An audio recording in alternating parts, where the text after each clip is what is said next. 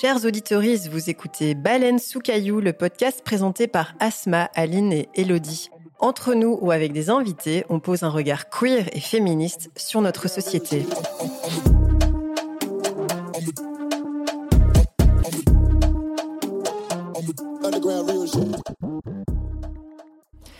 Chers auditeurs, bonsoir. Baleine sous caillou et Radio Vacarme vous souhaitent la bienvenue dans le cinquième épisode de notre deuxième saison sur la web radio bruxelloise qui promeut les artistes féminines et queer. On espère que vous allez tous et toutes bien. Si c'est la première fois que vous nous écoutez, je vais vous rappeler le concept de cette émission. Alors on accueille chaque mois un ou une invitée badass avec qui on discute d'un sujet d'un de nos anciens épisodes. Le but, c'est d'approfondir ou offrir une autre vision du sujet qui nous a jadis taraudé.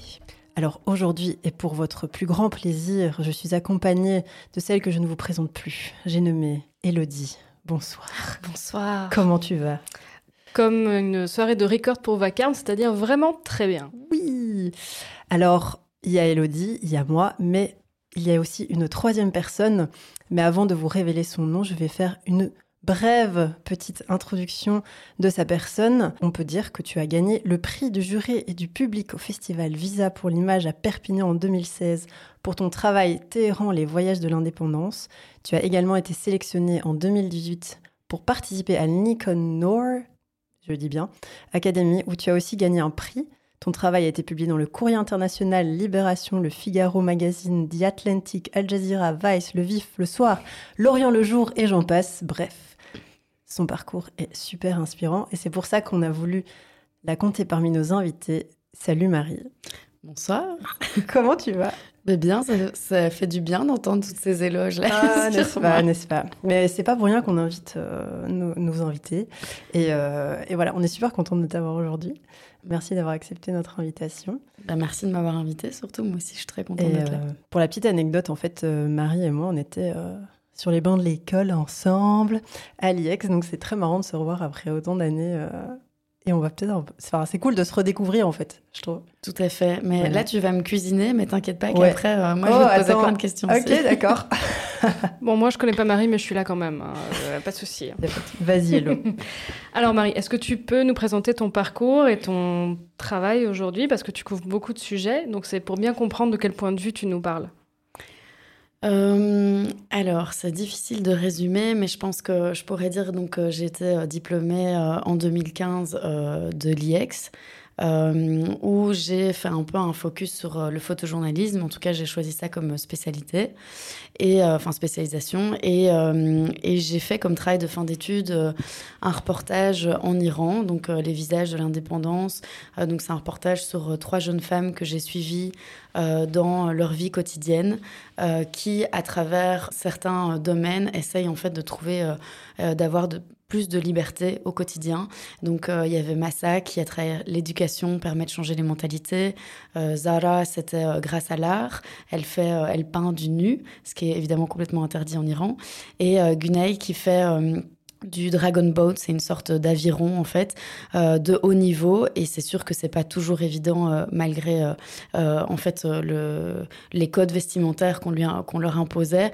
Ben, ces femmes, elles arrivent à, à, quand même être là, à se surpasser et, et en fait, il n'y a pas que ça comme problématique euh, en Iran, c'est surtout qu'il y a plein de lois discriminatoires contre les femmes. Et c'est ça qui m'intéressait, c'était voir comment, malgré leur statut inférieur, elles arrivent en fait à investir l'espace public et, changer euh, la donne. Et en fait, euh, là, maintenant, c'est avec du recul, mais je me rends compte que j'ai euh, photographié les précurseuses en fait de la révolution euh, iranienne qu'on peut voir maintenant.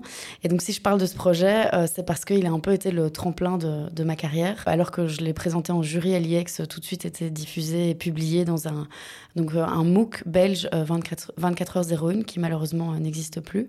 Mais mais du coup, ça m'a permis aussi de participer à ce festival dont tu parlais, donc Visa pour l'image via le prix Mentor et après d'intégrer une agence. Et ça m'a aussi permis, grâce aux études, on va dire, de l'IEX, que j'ai pu faire un Erasmus à Istanbul.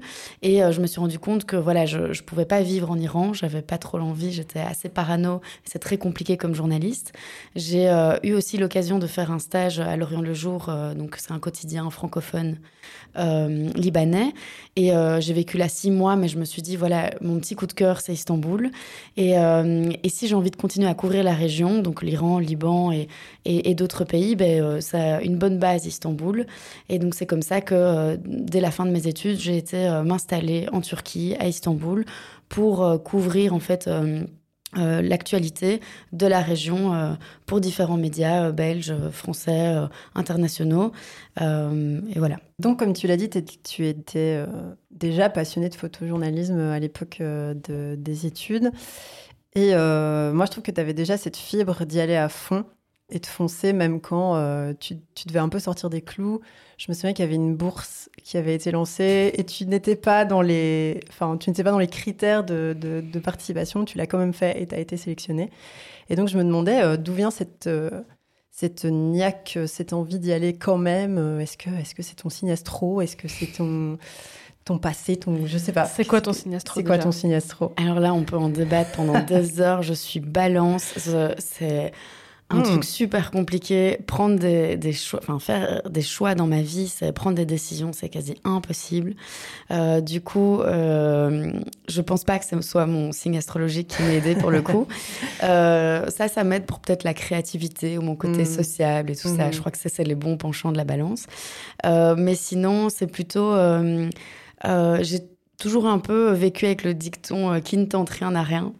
Et, et aussi, je euh, j'ai tendance un peu à, frapper à des portes et si elles s'ouvrent, c'est que je suis dans la bonne direction. Enfin, en tout cas, euh, c'est marrant là, que tu me rappelles cette histoire de cette bourse. Enfin, c'est trop bien du coup qu'on s'est connus parce que c'est vrai que j'en aurais pas parlé nécessairement, mais euh, c'est assez comique comme anecdote et c'est vrai que ça peut-être ça résume un peu ma personnalité de Déjà, je suis souvent très sensible aux injustices. Enfin, bon, la bourse, c'est pas une injustice, pas ça que je veux dire, mais euh, donc du coup, quand euh, j'entends parler d'une injustice ou, ou quand il y a vraiment quelque chose qui m'émeut ou quoi, ben, j'ai tendance à ruer dans les brancards. Enfin, c'est vraiment quelque chose, euh, depuis que je suis toute petite, j'étais toujours celle qui ouvrait ma gueule euh, dans la classe pour dire « Ah, mais c'est pas lui qui a parlé, mais non », enfin, ou, et du coup, je me tapais moi les dix pages. Enfin, et du coup, c'est un peu dans ma personnalité d'être de oui d'être revendicatrice. Et donc je pense euh, cette bourse là il y avait rien à revendiquer mais c'est juste que je me suis dit oh ben il y a cette opportunité euh, pourquoi pas essayer? Et en fait euh, comme quoi ça paye en fait d'avoir parfois du culot ou c'est vrai que je suis quand on me dit en fait ça tu peux pas faire j'ai vraiment envie de le faire. Donc, et mais pareil, à l'IEX, en fait, en master, à la base, quand j'avais proposé mon sujet, euh, la prof qui dirigeait le master euh, m'a regardé, elle a fait euh, bon quelqu'un a une autre idée, genre en mode c'est nul ou elle va pas y arriver? Et là ça m'a tellement motivée, je me suis dit je vais lui prouver que je vais y arriver. Et bon après heureusement j'ai été soutenue par d'autres d'autres profs et tout ça hein, qui ont influencé ma carrière aussi, mais mais c'est parfois challengeant en fait. Ce qui est bien c'est que tu as un retour positif, tu vois, parce qu'il y a des personnes qui se diraient, enfin à qui on pourrait dire ça fonctionne pas, tu vas pas y arriver, et qui se dirait bah ouais, ça fonctionne pas, en fait, mm. ça va pas le faire. Et toi, ça te challenge, quoi. Mm-hmm. C'est pas mal. Ben ouais, c'est une force euh, que j'avais beaucoup dans les premières années. Après, là, je sais pas, euh, je, je me demande si avec l'âge, on, conserve aussi, enfin, j'ai que 30 ans, mais je veux dire, euh, c'est plutôt le côté, il y avait aussi de cette naïveté. Maintenant, mm. quand je lis, pour, pour participer à un, un, prix ou quoi, je vais lire les règles c'est sûr que je vais vite plus me braquer et me dire non, de toute façon, c'est pas pour moi. Mais à l'époque, je sais pas, il y avait aussi, euh, quand on est étudiante, je pense que on a, euh, on a beaucoup plus euh, l'envie et on rêve davantage. Enfin, je mm. dis ça parce que récemment, j'étais donné un atelier à l'IEX.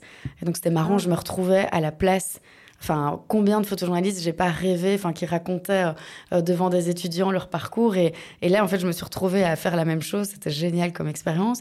Et, euh, et, le prof de photo, qui est toujours le même, Laurent Pomar, qui d'ailleurs m'a permis, en fait, de suivre cette voie du photojournalisme. quand je parlais avec lui, il m'a dit, mais Marie, c'est ça qu'on aime à l'IEX, c'est en fait, on n'a pas envie de trop parler des réalités non plus dures du métier parce qu'on a envie encore de les laisser euh, rêver. Mm. Et, euh, et c'est vrai qu'on avait ça à l'UNIF, c'est qu'on pouvait encore beaucoup rêver. Oui, il y avait une certaine naïveté euh, et peut-être moins d'enjeux personnels aussi. Tout à fait. moi, je dois faire ça pour vivre. Je fais ça parce que j'ai l'opportunité de le faire. Mhm. Et c'est maintenant ou jamais, en fait, de, toi partir en Erasmus ou toi mener un, un, projet photo dans le cadre de tes études. Il y avait peut-être aussi plus de hum, confiance en soi parce qu'on était porté par le groupe, porté par les profs. Euh, ou là où maintenant je vois en tant que freelance indépendante, je me retrouve souvent seule et, hum, et c'est un gros frein. Mais bon, ça, c'est pas juste dans la carrière de journaliste. Mm. N'importe quel freelance va à un moment être euh, confronté à se dire est-ce que je me sens légitime? Est-ce que. c'est dur hein, d'aller euh, justement montrer son portfolio, se mettre en valeur. Oui, c'est clair. Mais du coup, on l'aura compris, le média de, ton média de prédilection, c'est la photo. Comment tu transmets un message, des émotions via la photo? C'est-à-dire que quand toi, tu es derrière l'objectif, qu'est-ce que, qu'est-ce que tu vois? Euh, C'est une bonne question. Euh, moi, je m'intéresse beaucoup à la personne que je rencontre et euh, donc l'humain en tant que tel. Je vais souvent être fascinée par les récits de femmes. En fait, j'ai beaucoup suivi des femmes euh, qui euh, souvent font preuve de résilience. Et donc, en fait, quand je connais l'histoire de ces femmes, j'essaye de les photographier avec les émotions qu'elles m'ont transmises. Euh, je vais peut-être donner un exemple. ça me, j'ai fait tout un travail sur les féminicides en Turquie. Et, là, la première personne à qui je pense, c'est Ayjan. C'est une survivante que j'ai photographiée qui a, en fait, reçu 38 euh, coups de couteau euh, de son ex-mari et qui a survécu. Et je trouvais ça important de montrer euh, son histoire aussi, parce qu'à la base, je suivais les familles des victimes et leur combat pour la justice. Et je voulais aussi montrer bah, celles qui s'en sortent. et je sais qu'il y a eu beaucoup de journalistes qui avaient qui avait pris en photo son dos rempli de coups de couteau. et moi, c'est pas ça qui m'a frappé chez elle. En tout cas, j'avais pas envie de montrer ça. Ce qui m'a marqué chez elle, c'était sa force qu'elle tenait du fait d'être une donc elle disait euh, j'ai survécu pour mes enfants quoi. Donc elle avait euh, deux, petits enfants et donc quand je les voyais, en fait j'observe beaucoup les gens et donc du coup euh, je les vois ensemble et je me suis dit voilà j'ai envie de faire un portrait d'elle heureuse à, côté de ses deux, enfants. Voilà, donc je pense que ce qui est important, c'est les émotions que moi je ressens et ensuite j'ai envie de les transmettre. Mais je suis pas sûre que tout le monde qui voit ce portrait le comprend comme moi, mais euh, voilà, j'essaye. j'ai l'impression que ça rejoint un peu une théorie que j'ai et que je crois, j'ai l'impression que c'est aussi partagé par pas mal de personnes, que quand tu photographies des gens qui t'émeuvent ou que tu aimes, ça se ressent dans ta photo, en fait. Tu vois, quand tu fais une photo d'un, je sais pas, d'un anniversaire. Mm. Euh, ce genre de choses. Parfois, la photo a l'air anodine, mais elle transpire une certaine émotion parce que tu photographies euh, des amis euh, ou une amoureuse, euh, ce genre de choses. Ah bah, clairement. Enfin, je pense que aussi les meilleurs projets, peu importe quel médium, mais c'est ceux qui viennent des tripes en fait. Enfin, des, un projet par lequel on est vraiment convaincu mm. et et, donc, du coup, si on, est euh, déjà euh, tellement émotionné par euh, une situation, ben, fatalement, on aura envie de la transmettre. et donc, oui, je te rejoins dans ce que tu dis. et c'est pour ça que Ce qui compte, en fait, c'est raconter des histoires. Donc, j'essaye par la photo, mais parfois, on ne peut pas tout transmettre. Donc, ça peut être la radio, ça peut être... Maintenant, je fais un peu plus de TV aussi, mais ce qui compte, c'est pouvoir euh, faire rencontrer des gens que moi j'ai eu la chance de rencontrer et inspirer en fait. Euh, en tout cas, moi, euh, ma trame un peu, c'est rencontrer des acteurs, actrices du changement. Mm. Enfin, j'essaye en tout cas. en tout cas, c'est là-dedans que je me sens la plus à l'aise, quoi. Qu'est-ce qu'on peut pas transmettre par la photo du coup? Ben, En fait, je dirais que une photo, c'est figé un moment. Et moi, j'adore raconter tout le contexte. Euh, et, j'adore en fait donner la parole aux personnes euh, que, que, que j'interviewe, que je rencontre. Et donc, euh, ce que je préfère par-dessus tout, c'est le format où je peux, je peux mettre une photo, mais alors je mets une, grosse légende. Et souvent, j'ouvre mm. les guillemets. Et je prends une quote, enfin, donc une, une citation de, de, de, cette personne. C'est essentiel pour moi. Enfin, je pense qu'une photo sans légende, c'est pour ça que je me définis comme photojournaliste, pour moi, ça me suffit pas. Euh, parce que, parce que j'ai vraiment envie qu'on ait toutes les informations, toutes les clés euh, pour comprendre. Et, et bien sûr, c'est pas une légende qui va suffire. Le, le mieux, le must, c'est quand on peut avoir un article qui accompagne, ou alors euh, il y a d'autres formats, hein, les, les, pommes, donc photos et sons. Et, avec les années, je me rends compte que j'adore le podcast parce que bah, ok, on n'a pas l'image, mais, mais juste faire ça, le geste de tendre le micro, ça me, ça, me procure en fait beaucoup de plaisir de pouvoir laisser longtemps la parole, enfin mm. la personne s'exprimer. C'est hyper important.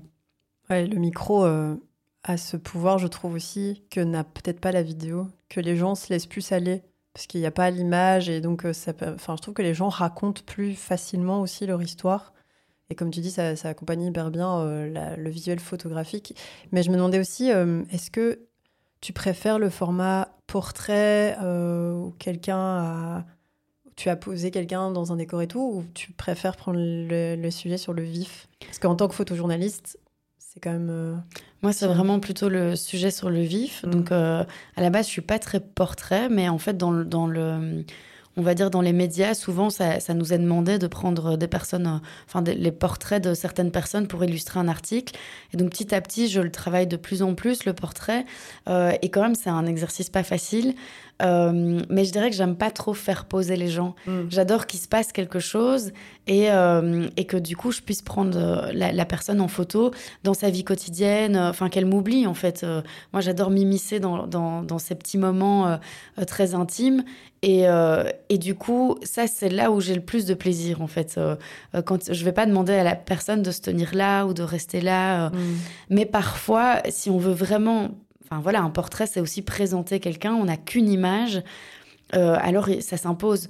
Mais moi, ce que j'aime, c'est aussi construire des séries. Et donc, je vais présenter plusieurs photos d'une même personne dans, sous différents angles, à, euh, lors de différents moments, pour raconter une histoire euh, en série, en fait. On va passer au moment où on va écouter le fameux extrait d'un ancien épisode. je propose que, Aline, tu lances l'extrait et après, je te poserai ma petite question. Mais justement, par rapport à ça, est-ce que maintenant tu remarques un changement dans ta façon de, préparer et de traiter les sujets euh, que tu abordes dans Mise à Mal? Ouais, euh, je suis beaucoup plus au clair sur euh, le cliché que je veux mettre à mal. Avant, c'était un peu, bah voilà, on va prendre l'apéro et c'est marrant. Maintenant, j'arrive avec un cliché très très clair. Par contre, je prépare aucun épisode en termes de. Enfin, j'ai pas des questions préconstruites, juste le cliché que je veux mettre à mal. Et après, je questionne le rapport des gens avec ce cliché-là et je rebondis. Et c'est surtout ça qui va m'intéresser. Je me suis un peu, un peu amélioré du coup sur la manière de rebondir, mais ça, c'est venu avec. Mm l'intention de faire ça et du coup, quand je suis dans un épisode, d'être meilleur à ça. C'est un autre truc, c'est qu'avant, je venais surtout avec des anecdotes. Genre, je vais raconter ça et je préparais deux, trois anecdotes. Et je demandais aux gens de faire ça. Euh, maintenant, je viens avec aucune anecdote. Si ça peut intéresser sur le moment ou donner de la matière aux autres, parce que c'est peut-être un peu violent de dire aux gens, euh, bah vas-y, fais une émission tout seul. Donc, je donne une anecdote et les gens peuvent rebondir. Et parfois même, il y a des trucs que je raconte que je coupe parce que c'est pas si intéressant ce que je raconte moi, mais par contre, la discussion qui en découle est intéressante. Donc ça, ça a changé. Et un autre truc qui a changé, c'est un peu ce truc-là genré. Euh, avant, j'étais vraiment sur des clichés sur la masculinité et on va parler que de ça. Maintenant, je commence à avoir euh, deux faces. C'est-à-dire, bah, par exemple, pour l'épisode qu'on va faire demain ensemble sur euh, les relations, le couple et les relations, il y a un cliché genré qui est bah, les, meufs se mettent en couple et les hommes le fuient. Donc c'est un cliché, hein, on va le flexibiliser. Mais en fait, en fait, si je prends un pas de recul, il y a aussi le truc de le couple, c'est un modèle daté.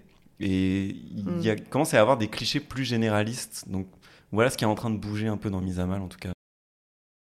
Alors, je vais pas te poser une question sur euh, ta, vision de la masculinité du couple, mais euh, je trouvais ça intéressant comme extrait. Donc, c'est euh, avec Flo de Mise à Mal, avec qui on avait fait une, une émission. Donc, Mise à Mal, en gros, c'est un podcast qui déconstruit les clichés sur la masculinité. Mais ma question, elle traite plus de hum, d'évolution dans la façon de préparer, de traiter les sujets qu'on aborde. Est-ce que toi aussi, euh, comme nous tous, on a, remarqué en, enregistrant cet épisode qu'au fur et à mesure du temps, qu'au fur et à mesure des années, euh, tu, as, tu vois une évolution dans ta manière de raconter, de documenter, de photographier les sujets que tu traites? Et aussi, quel est ton regard sur tes plus anciens projets du coup? Euh, alors la logique voudrait que je dise que je me suis améliorée, que euh, j'ai un regard plus critique sur les premiers projets et tout ça, mais euh, je dois avouer que euh, je vais un peu prendre le contre-pied de ça parce que euh, je pense que euh, très vite, en fait, j'ai su que moi, j'étais faite pour euh, faire des projets sur le long terme et donc suivre les gens un certain laps de temps, prendre le temps et faire mes projets, ceux qui, ceux qui me parlent, quoi. Et quand je me suis installée en Turquie pour travailler comme journaliste pour plusieurs médias, j'ai eu l'impression de, de me perdre en, en fait dans l'actualité.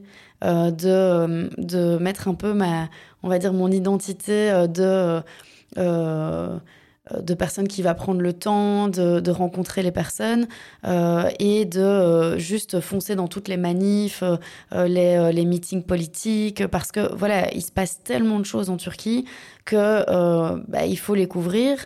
Ou en tout cas, moi, même si parfois j'avais pas de commande ou parfois personne me demandait de, suivre tel événement, je me disais, bah, il le faut, c'est hyper important. Et donc je me retrouvais un peu à à faire des photos d'instantané, enfin de hot news comme on dit. Donc, euh, euh, et, en fait, moi, c'est c'est pas mon truc. Euh, et j'ai l'impression de m'être perdue pendant quelques années là-dedans. et donc, quand je regarde ça, ben, parfois, ça me, oui, ça me fait des archives et c'est très chouette. et je suis quand même contente d'avoir été là. J'ai vécu, j'ai vécu beaucoup de choses et souvent, ça m'a nourri. Parfois, je suis allée à une manif et ça m'a quand même permis après d'en faire un projet sur le long terme. Mais euh, avec du recul, je pense que j'ai un peu perdu quelques années et j'aurais dû en fait continuer sur ma lancée de, de, de longs projets.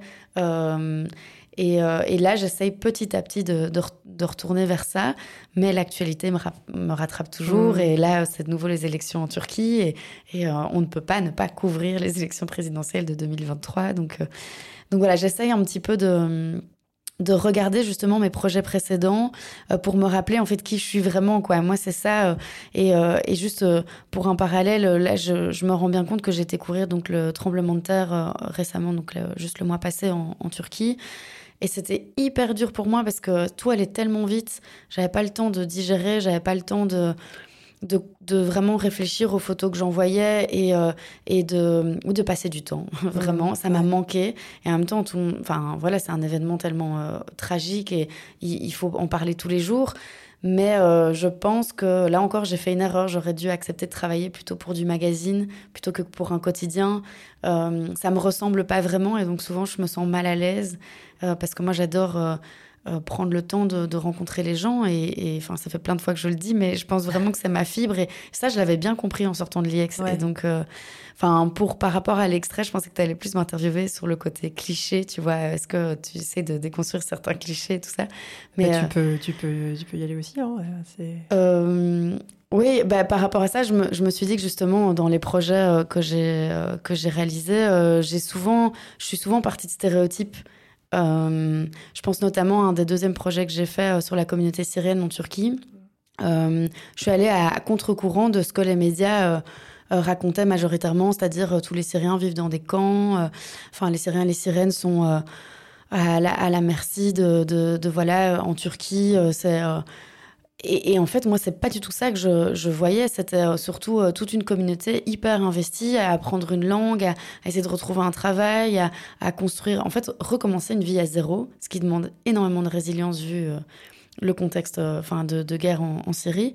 Et moi, j'étais impressionnée par ces gens. Et en fait, dans les médias turcs surtout, il y a tellement de racisme contre les Syriens et les Syriennes. Et moi, je me suis dit, mais en fait, moi, je veux prendre le contre-pied et, je veux montrer en fait que ces gens, ils réussissent plein de choses. Et, euh, et, j'étais très contente parce que c'est un projet qui a été publié dans Al Jazeera. Mm. J'étais là super parce que ça, c'est lu par, euh, par euh, bah, justement plus de personnes dans, dans le monde du, du Moyen-Orient. Et aussi pour les Syriens, les Syriennes, c'était c'était une belle collaboration. Je pense qu'ils en étaient fiers. Et, donc voilà, pour moi, c'est hyper important aussi qu'on construise un projet ensemble mm. avec les personnes que je suis. Euh, que, que ça, leur, euh, ça leur serve aussi, aussi bien euh, à eux qu'à moi, quoi, en fait.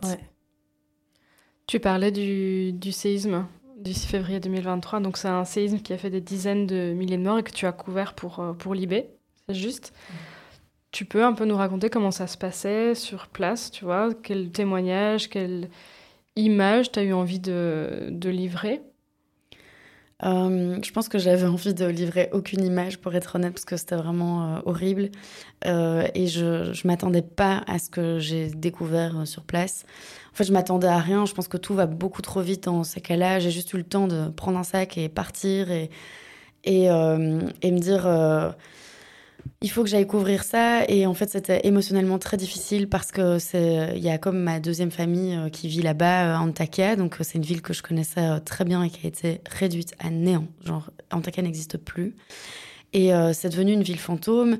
Et donc, pour moi, voir qu'il n'y a plus aucun immeuble dans cette ville et que je m'inquiétais tellement pour ces personnes qui me sont chères, euh, concilier en plus le travail, c'était euh, c'était pas évident, je dois avouer. Et en même temps, il fallait euh, veiller à, plein de choses d'un point de vue Enfin, il y avait une charge mentale de comment on arrive sur place, les routes sont, sont pétées, il y a n'y a pas d'électricité, il n'y a pas de batterie, donc comment on envoie nos photos Où est-ce qu'on dort On dort dans la voiture, mais il y a tout le temps des nouvelles répliques. Donc le contexte était hyper pesant et c'était des conditions pas faciles pour travailler.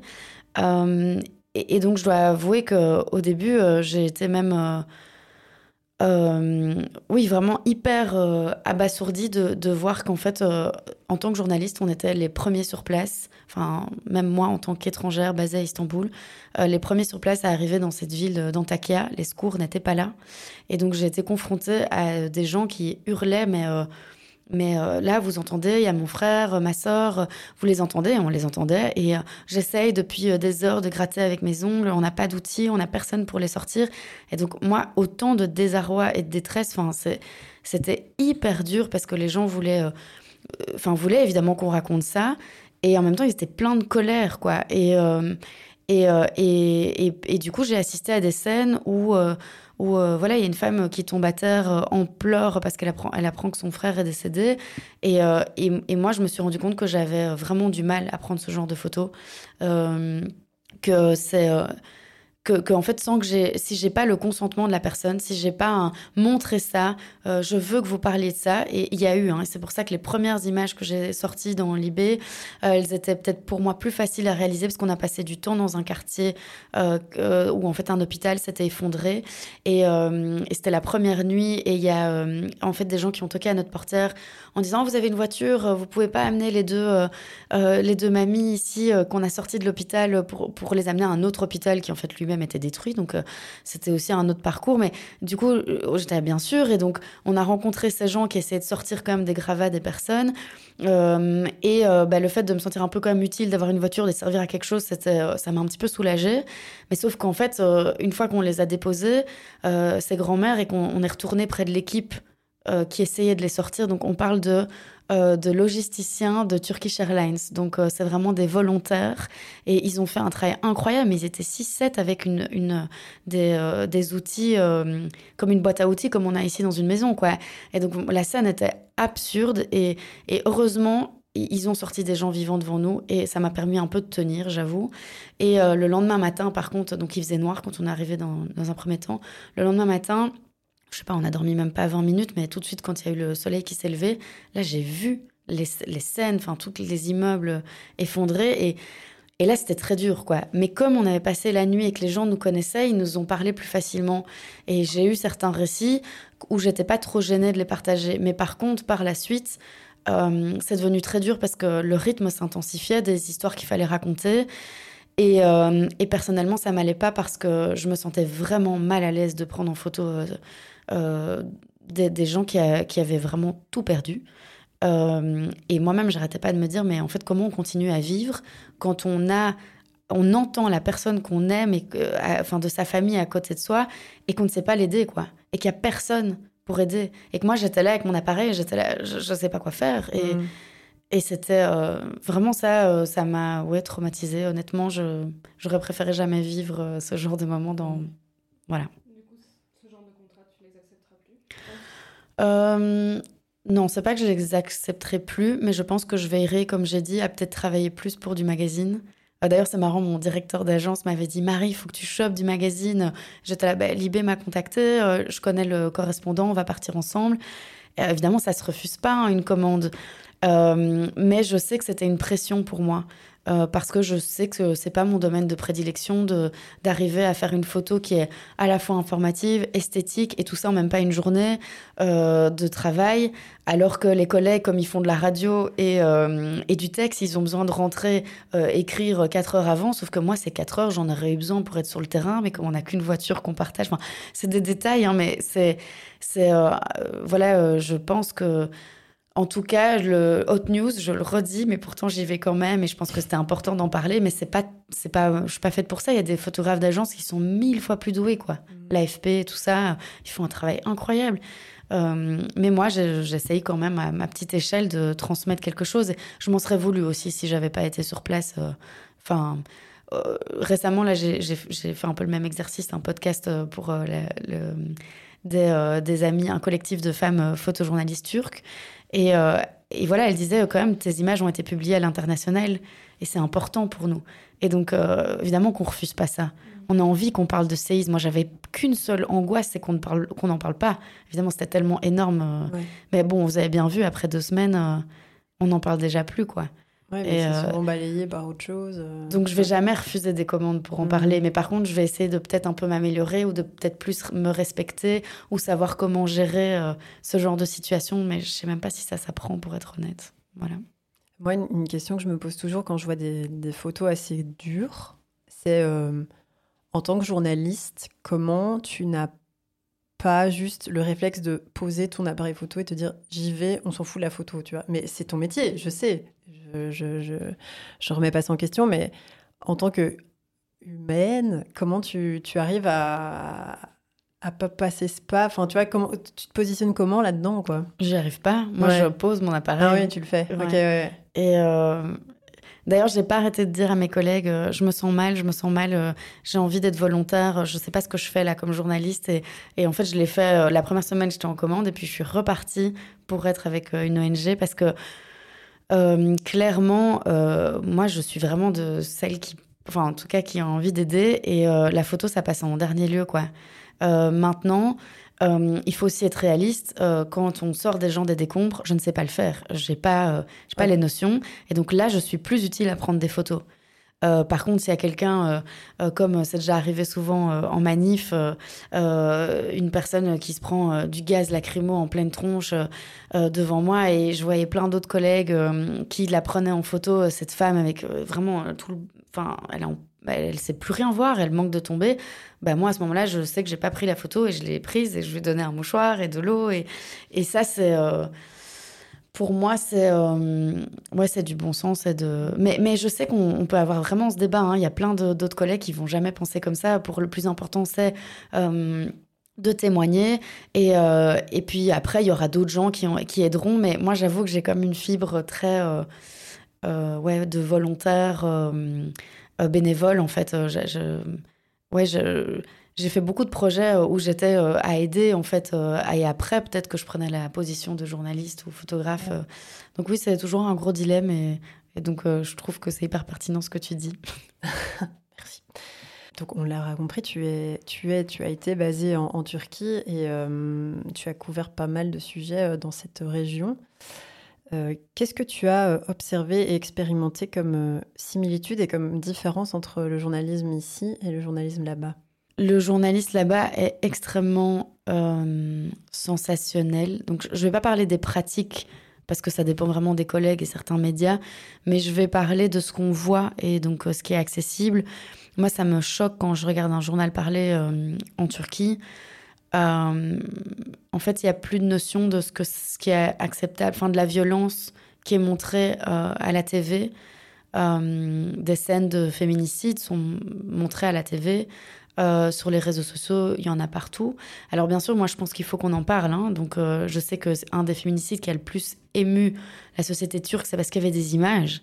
Et donc d'un côté, ça permet un changement, mais de l'autre, ça banalise la violence. Et donc, moi, toutes les images euh, du coup d'État, les images des attentats, les images de violence, enfin, le, traitement est...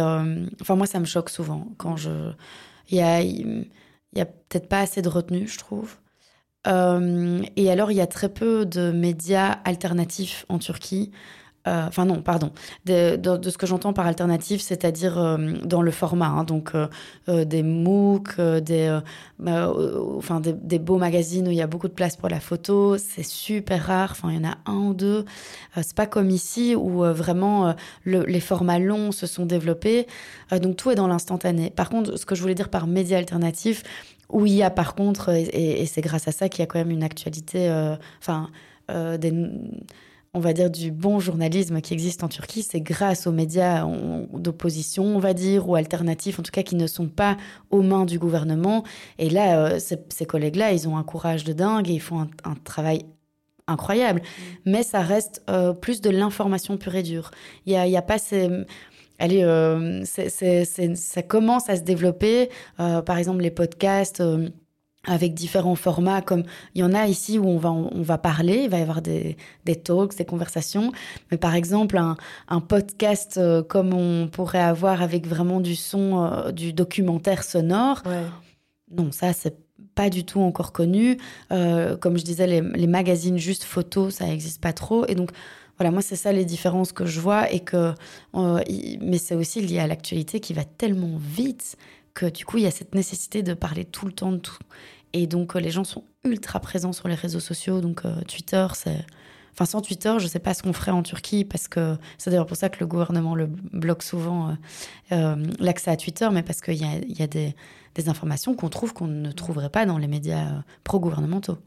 Enfin, quand tu parlais, je me disais, mais moi j'ai l'impression qu'il y a quand même ça aussi ici, ce sensationnalisme via les réseaux, via cette Enfin, il y, a de l'info en continu tout le temps, partout, et on, on, voit les images, mais maintenant, quelqu'un qui est dans une manif peut filmer, l'envoyer euh, à Brut ou à la RTBF ou je sais pas quoi.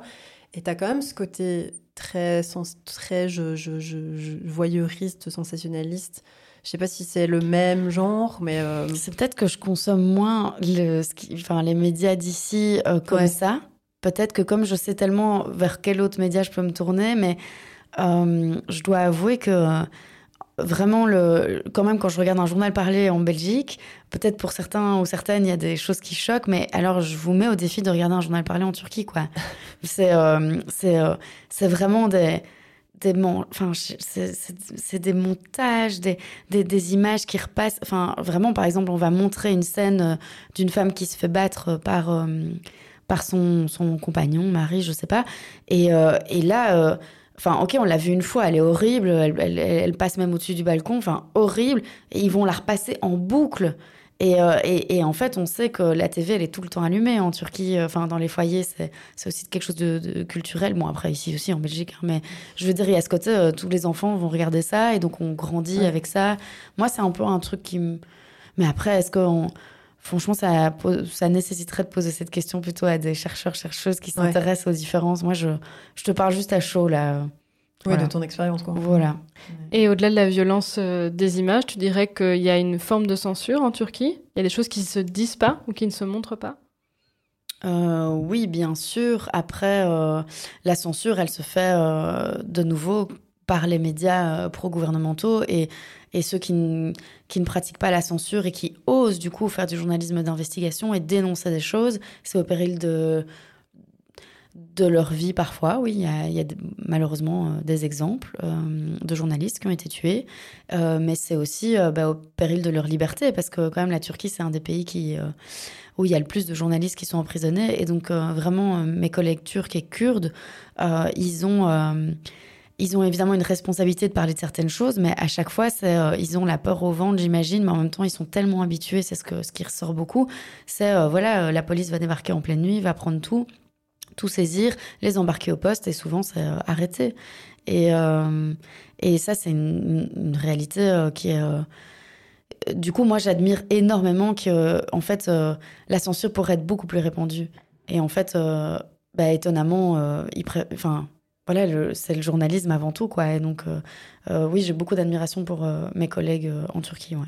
Et toi, est-ce que du coup, en tant que journaliste belge en Turquie, tu bénéficies un peu d'un privilège par rapport à tes collègues turcs qui risquent justement leur liberté? Toi, tu es plus libre? Oui, bien sûr. clairement, c'est un privilège d'être étrangère, d'être journaliste étrangère. et j'en ai conscience. Et donc, pour pourquoi? Parce que en fait déjà on a on a une carte de presse euh, alors que les collègues euh, en Turquie n'ont pas toujours la carte de presse officielle. Donc en fait on est quand même reconnu comme journaliste. Donc c'est déjà plus difficile de faire quelque chose contre nous. On sait qu'on aura nos ambassades derrière nous. Au pire on prend quelques mois de prison, mais on va toujours un moment euh, normalement. Au pire. ouais. Mais je veux dire, enfin je pense qu'il y a toujours un moment les ambassades qui vont s'en mêler, là où euh, les collègues euh, en Turquie, il y a personne qui va s'en mêler. Et, c'est des, procès qui durent et qui durent et qui durent. Et, euh, il y a beaucoup trop de procès politiques. Et, et, et, sans raison en fait quand on, quand on est dans le radar on va dire des autorités, un rien peut suffire en fait, et où ils vont trouver quelque chose, peu importe. Et donc là, je pense où nous, en tant que journalistes étrangers, c'est plus difficile. Il faut vraiment avoir des preuves bien concrètes. enfin bon, bien que oui, il y a quand même beaucoup de, collègues qui, se, qui soit on leur fait alors interdiction de territoire, quoi. Ils peuvent plus rentrer dans le territoire. Mmh. Mais euh, ce qui est euh, vraiment une, une, atteinte à la presse, hein, la liberté de presse, mais ça reste, euh, vous voyez, je peux vraiment pas, je trouve qu'on peut pas trop parler des journalistes étrangers comme étant, oh mon Dieu, leurs conditions en Turquie, enfin vraiment comparé, c'est là où je dis on est privilégié, privilégié, mais comparé aux, collègues locaux, je, je, trouve que ce serait déplacé de, voilà. Tu parlais de transmission tout à l'heure et j'avais envie de te poser une question qui est peut-être un petit peu rhétorique. Mais est-ce que tu considères que ton travail porte des valeurs féministes, tu vois, dans le choix du sujet ou dans, le, dans son traitement? Euh, ben, J'espère. Euh, euh, mais comment ben, Je pense que j'essaye toujours de, de montrer donc, principalement des femmes fortes, en fait, et des femmes autonomes, indépendantes, qui, qui, en fait, se battent pour que ce soit pour euh, justice, pour avoir une, une, euh, vie meilleure, pour euh, des meilleures conditions. Enfin, je ne montre pas une, des femmes passives, je montre je sais pas, je, je pense pas que c'est réellement conscient en me disant je vais faire un sujet féministe. Je sais que moi je le suis et, c'est des valeurs qui sont importantes pour moi, mais en tout cas je sais que quand j'accroche avec des femmes que je, suis, c'est principalement parce qu'on a des valeurs euh, en, commun et, euh, et c'est pas pour rien que j'ai suivi pendant super longtemps tous les mouvements euh, et associations, enfin mouvements des femmes en Turquie qui se battent justement contre le retrait de la Convention d'Istanbul, contre ces féminicides, qui sont dans la rue parce que ce sont un peu les dernières encore prendre la rue, à arriver en fait à, défier la police et, à, manifester, mais euh, d'une manière avec une force. Enfin, et, pour moi, c'est ça que je montre en fait. Du coup, je montre toujours ces femmes euh, qui sont là, le poing levé, fortes et, et euh, et, pour moi, euh, féministe aussi, dans, euh, au, même titre donc euh, que ces jeunes femmes étudiantes que j'ai suivies en Belgique qui portent le foulard, qui sont clairement féministes et à qui on essaye toujours de dire qu'elles ne le sont pas, mais alors qu'elles sont juste à revendiquer la, la, liberté de choix par rapport à leur corps. Et et donc, en fait, pour moi, euh, c'est ça, être féministe, c'est donner la parole à euh, des femmes qui peuvent en inspirer d'autres, en fait. Euh, bah, enfin, je sais pas que, hein, mais je veux dire, dans, dans, le cadre de mon travail, je trouve ça hyper important. Et donc, oui, j'espère vraiment que mon travail, enfin, il tend à ça, en tout cas, à faire véhiculer des valeurs féministes. Enfin, c'est à vous à me dire aussi avec votre regard. Bah, c'est l'une des raisons pour lesquelles tu es ici. Euh. Bah, on, a, bah, on, a, un peu parcouru ton, site et en fait, la plupart des photos que j'ai vues de, sur ton site, ce sont des portraits de femmes. Et mhm. donc, je me suis dit, euh, beau quoi. Oui, et au-delà des portraits de femmes, moi j'aime bien l'idée de portraits de femmes fortes, mais euh, femmes fortes dans la fragilité. Moi j'étais très touchée par euh, les photos que tu as prises de cette mère qui pleure sa fille qui a été assassinée et où on voit qu'elle tient son, son ours en peluche. Enfin, c'est mm. c'est quelque chose, quoi. Ouais. Mais par exemple, euh, Phyllis, euh, si je pense, donc c'est la maman c'est de, de Jada euh, qui a été tuée, et elle est toujours en train de se battre pour essayer d'obtenir justice donc pour sa fille. Euh, Phyllis, on est hyper proches. J'ai vraiment appris à, la connaître. Je l'ai suivie lors de procès. Et quand je pense à elle, je pense pas à cette femme qui pleure sur le canapé. Elle me l'a, entre guillemets, un peu offert ce moment. Enfin, c'était hyper intime. Mais, euh, mais en fait, euh, moi, j'ai cette image euh, d'elle, donc on le comprend peut-être pas toujours, justement, si on lit pas la légende, mais il y a cette photo un peu peut-être plus cliché que j'ai prise, enfin cliché parce qu'on voit souvent ça dans des personnes qui ont, qui ont perdu un être cher, on, ils sont, on les prend en photo entourés de photos de la personne. Mm. Et donc, moi, évidemment, j'ai aussi fait cette photo, mais parce que c'était hyper fort dans la chambre de Jada qu'elle a conservée, elle a mis des tableaux de sa fille enfin des photos euh, de, de, sa fille avec écrit euh, euh, son prénom, son nom. Et elle en a fait des tableaux, mais qu'elle qu'elle prend donc tout le temps en manifestation avec elle. donc moi, c'est comme ça que je l'ai rencontrée. Elle était avec un tableau de sa fille en main, et donc c'est hyper imposant. Et donc moi, c'est ça que je veux, je j'ai comme comme image en fait de Phyllis. C'est elle elle elle lâche pas la rue quoi. Elle elle écrit des elle écrit des textes quand même assez virulents contre le gouvernement en les accusant en fait de ne rien faire euh, euh, justement euh, qui un des slogans très enfin des féministes en Turquie c'est arrêtez n'arrêtez pas les femmes arrêtez les meurtriers quoi donc parce, parce que c'est ça, en manif, elles se font toutes arrêter parce qu'elles ont osé manifester là où il y a tellement de meurtriers qui sont encore dans la nature. Quoi. voilà. Et, toi, en tant que femme photographe aussi, est-ce que c'est un atout? Est-ce que c'est une difficulté? Est-ce que toi, quand tu vas vers les gens que tu rencontres comme ça en manifestation, j'imagine que quand c'est des femmes, tu as peut-être justement ce premier contact implicite qui est plus simple, mais je ne sais pas comment tourner ma question, mais quand tu es dans des, grands événements comme ça ou dans des pays où c'est peut-être plus compliqué, euh, enfin, comment tu fais? Comment tu te positionnes? Qu'est-ce que tu dis? Qu'est-ce que tu dis pas? Qu'est-ce que je dirais que c'est quand même clairement un avantage euh, d'être une femme dans certains pays ou des communautés où euh, ben, euh, oui, il y a parfois une certaine pudeur, il y a un conservatisme, des traditions qui font que euh, on va pas s'ouvrir en tant que femme, on va pas s'ouvrir facilement à un homme étranger, euh, voilà.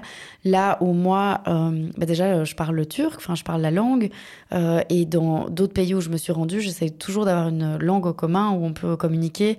Je, sais que beaucoup de journalistes travaillent avec des fixeurs, fixeuses, qui font, et moi-même, je, fais parfois ce, ce, métier, qui est un métier très ingrat d'ailleurs. Mais tu peux peut-être dire ce que c'est. Oui, pardon. C'est euh, soit souvent des journalistes locaux euh, ou en tout cas des personnes qui ont une très bonne connaissance de l'actualité et qui en plus parlent plusieurs langues. Donc en Turquie, un fixeur, une fixeuse va parler le turc, l'anglais et tout bénéf si c'est français en plus, et donc va être employé par des journalistes qui du coup ne, ne soit débarquent dans le pays, des envoyés spéciaux, là, qui du coup n'y connaissent vraiment rien du tout, et du coup ils ne savent rien faire sans des fixeurs et des fixeuses. Et, euh, et souvent ces personnes ne sont pas accréditées lors de reportages. Euh, donc euh, les médias anglo-saxons le font, mais les médias français ou européens, c'est beaucoup plus rare. Donc, donc voilà, c'est juste, c'est important toujours de, de, de, se dire que il y a tout un travail qui est fait en amont et après de traduction par ces, par ces fixeurs fixeuses et euh, pourquoi je parlais euh, de ces personnes? Euh, Oui, que moi, j'essaye en tout cas de ne pas avoir de fixeur fixeuse. Enfin, je préfère, et c'est pour ça aussi que j'ai appris la langue, mais c'est parce que je trouve que du coup, il n'y a, y a pas d'entre. Enfin, je suis directement dans le contact et. Et donc, euh, du coup, ben, moi, en tant qu'étrangère, quand j'approche quelqu'un euh, et euh, qu'en plus, ben, ils sont, enfin, en tout cas en Turquie, ils sont toujours étonnés comme je parle bien turc. Enfin, voilà. Et du coup, du coup, ça me, c'est déjà une, une, porte qui s'ouvre un peu parce que j'ai fait l'effort de. Et puis aussi, je connais tellement bien maintenant. Enfin, ça fait huit ans que je vis là-bas, la culture, et donc je sais un peu les codes. Et, et c'est vrai qu'en tant que femme, ben, j'ai accès à des milieux auquel euh, tout le monde n'aurait certainement pas accès. Euh, donc moi, oui, pour moi, c'est euh, une force. Et, et, surtout parce que moi, je me rends compte que je suis toujours très proche des femmes et c'est pour ça que j'adore les suivre. Je sais pas, il y a... Je sais pas. Voilà, ça, ça c'est une sororité. Oui, clairement, clairement. Et, et, du coup, heureusement que je peux avoir accès à, à ces univers-là. donc oui, moi, moi je, je... Et parfois, j'aime bien aussi quand on me prend pas au sérieux. Euh, donc, euh, parce que du coup, on, on est plus à l'aise. Euh, je trouve déjà le, le, titre de journaliste, c'est toujours un peu impressionnant. Alors que moi, j'aime bien le côté juste euh, coucou, est-ce que je peux venir chez vous? Je peux passer du temps euh, avec vous, dormir chez vous. C'est hyper important pour faire des bonnes photos. Et du coup, j'aurais pas envie qu'on me, qu'on me mette trop sur un piédestal. Mmh. Déjà que c'est souvent gênant hein, quand on est étranger, étrangère. Il y a un peu ce. Enfin, oui, dans certains pays, on, on va on, nous regarde. Euh, enfin, moi, moi je, trouve que ça peut être, euh, oui, euh, malaisant de.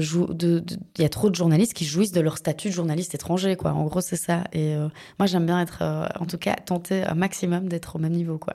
Mm. Ben, merci, Marie, pour ce témoignage. C'était vraiment hyper intéressant. Pour terminer, est-ce que tu aurais des recommandations, euh, des gens qui t'inspirent euh, ou des projets qui t'inspirent, euh, dont tu aimerais parler ici Mhm. pour terminer? Donc une, une photographe qui m'inspire pas mal, c'est Aline de Los Campos et donc de son vrai prénom c'est Aline Deschamps.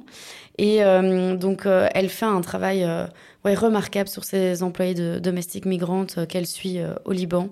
Parce qu'en fait elle les montre pas dans leurs conditions de vie et de travail horribles, pas que en tout cas, elle les a aussi suivis euh, là-dedans, mais elle les a suivis dans le- leur seul jour de moment off euh, sur le mois ou, et euh, à la plage.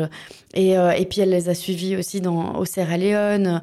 Donc une certaine, certaines femmes ont été après expulsées du Liban ou sont rentrées d'elles-mêmes dans leur pays d'origine et se battent maintenant pour empêcher que, que d'autres jeunes femmes d'autres jeunes femmes partent et se fassent complètement avoir quoi en pensant aller peut-être être infirmière ou quoi en fait elles se retrouvent à être ouais à la merci de de, de, familles qui euh, qui leur donnent parfois même pas une chambre euh, où rester enfin et donc du coup je trouve son, son travail et pas que en fait elle maintenant euh, tous ses projets sur des, des couples à Bagdad enfin je elle a une sensibilité voilà moi je trouve ça magnifique elle arrive vraiment bien à allier information et esthétique et, et on voit qu'elle est proche des gens qu'elle photographie aussi.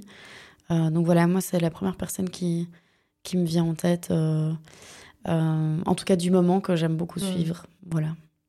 Trop bien. Bah, On ira suivre, euh, on ira voir de, de quoi tu parles et, et- et merci de mettre en avant tous ces combats aussi qu'on voit peu, je trouve.